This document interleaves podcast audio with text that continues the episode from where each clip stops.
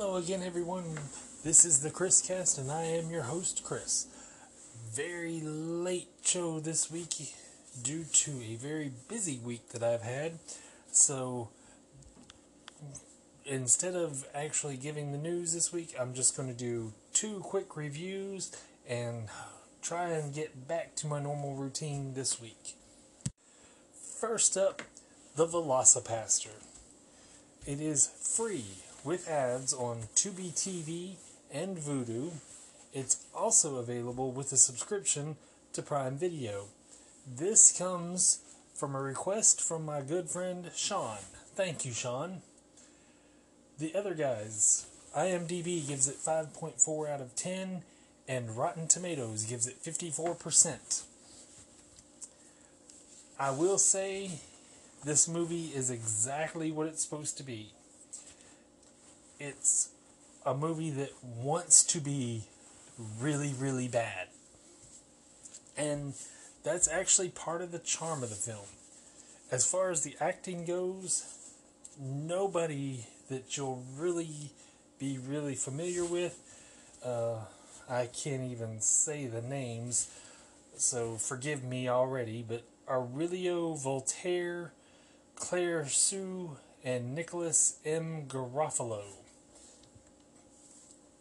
As far as the acting, they did great. There was not a thing wrong with their acting. The script was intentionally bad.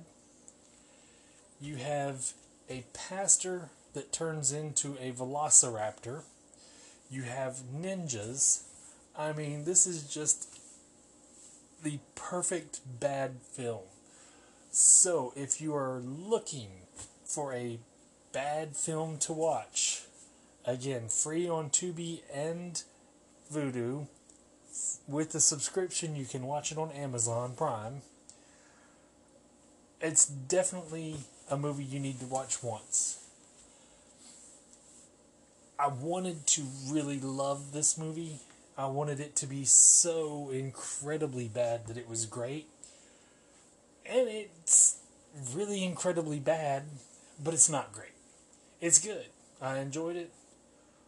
But that's the best I can say for it. It it's missing something but it's again it's exactly what it wants to be an intentionally bad film but unlike and it might be the fact that the actors are good in it that might be the problem that i'm having with it an intentionally bad film might need intentionally bad actors but these actors actually did a really good job so as far as my rating I'm going to have to give it two out of five stars. I liked it. I didn't love it. And because it is intentionally bad, I can't rate it real high. If you give it the merit for what it's wanting, this gets a four out of five stars. But on the film itself, I have to go with two out of five.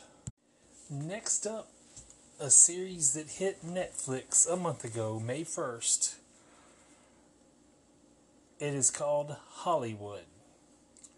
The Other Guys.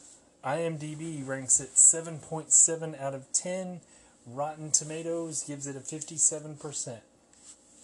This show is basically an idealized version of Hollywood in the 40s.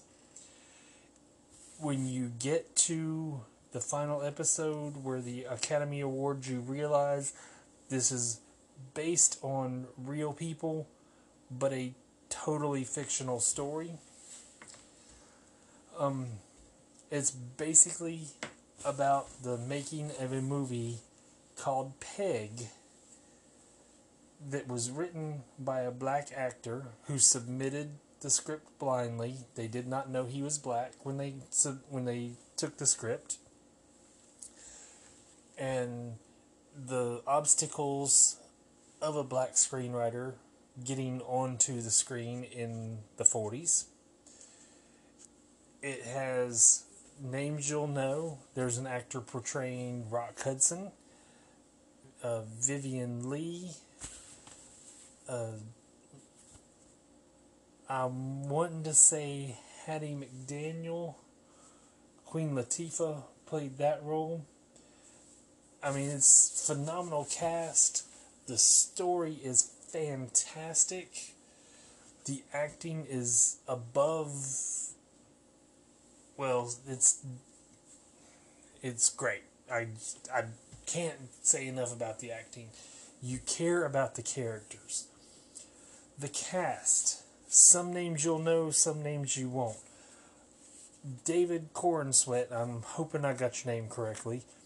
Darren Criss, Laura Harrier, Joe Mantello, Dylan McDermott, Jake Picking, Jeremy Pope, Holland Taylor, Samara Weaving, Jim Parsons, Patti LuPone, Mira Sorvino, uh, just going down through here, Queen Latifah, so many, Paget Brewster, and Queen Latifah, yes, was Hattie McDaniel. It's just a phenomenal cast. It is from the mind of Ryan Murphy, of course, behind the American Horror Story series. I cannot suggest this show enough. It is honestly with what's going on in the world right now, or at least in the United States, the prejudice that is shown in this show and the way they overcome it is exactly what we need to watch right now.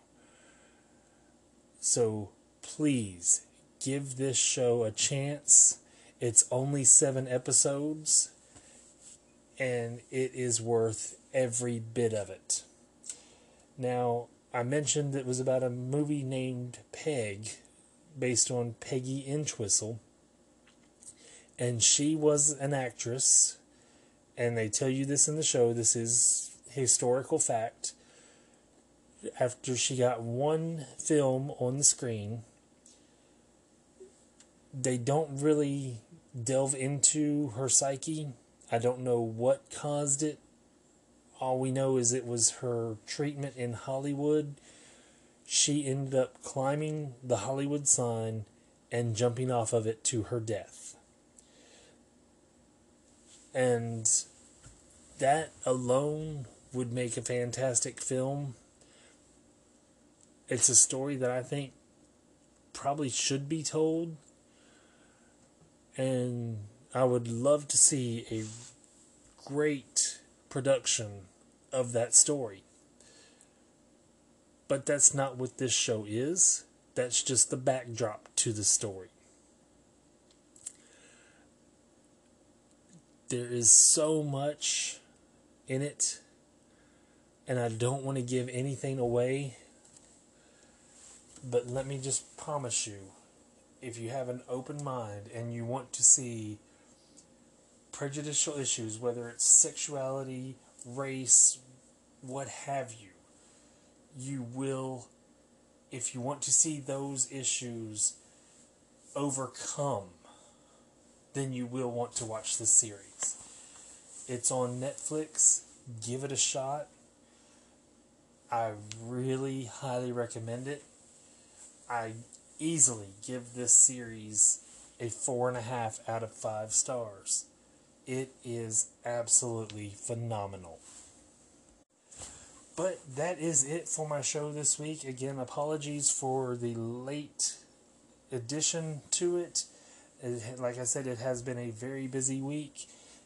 And I also apologize for how short this one was. Some of you may appreciate that it's short. But I do hope to be back this week on regular time without a delay. And I do want to review Niagara starring Marilyn Monroe since as I record this on June 1st, it was Marilyn's birthday. So that's it for this week. I hope you all are staying safe, staying healthy, and staying happy. Goodbye, everybody.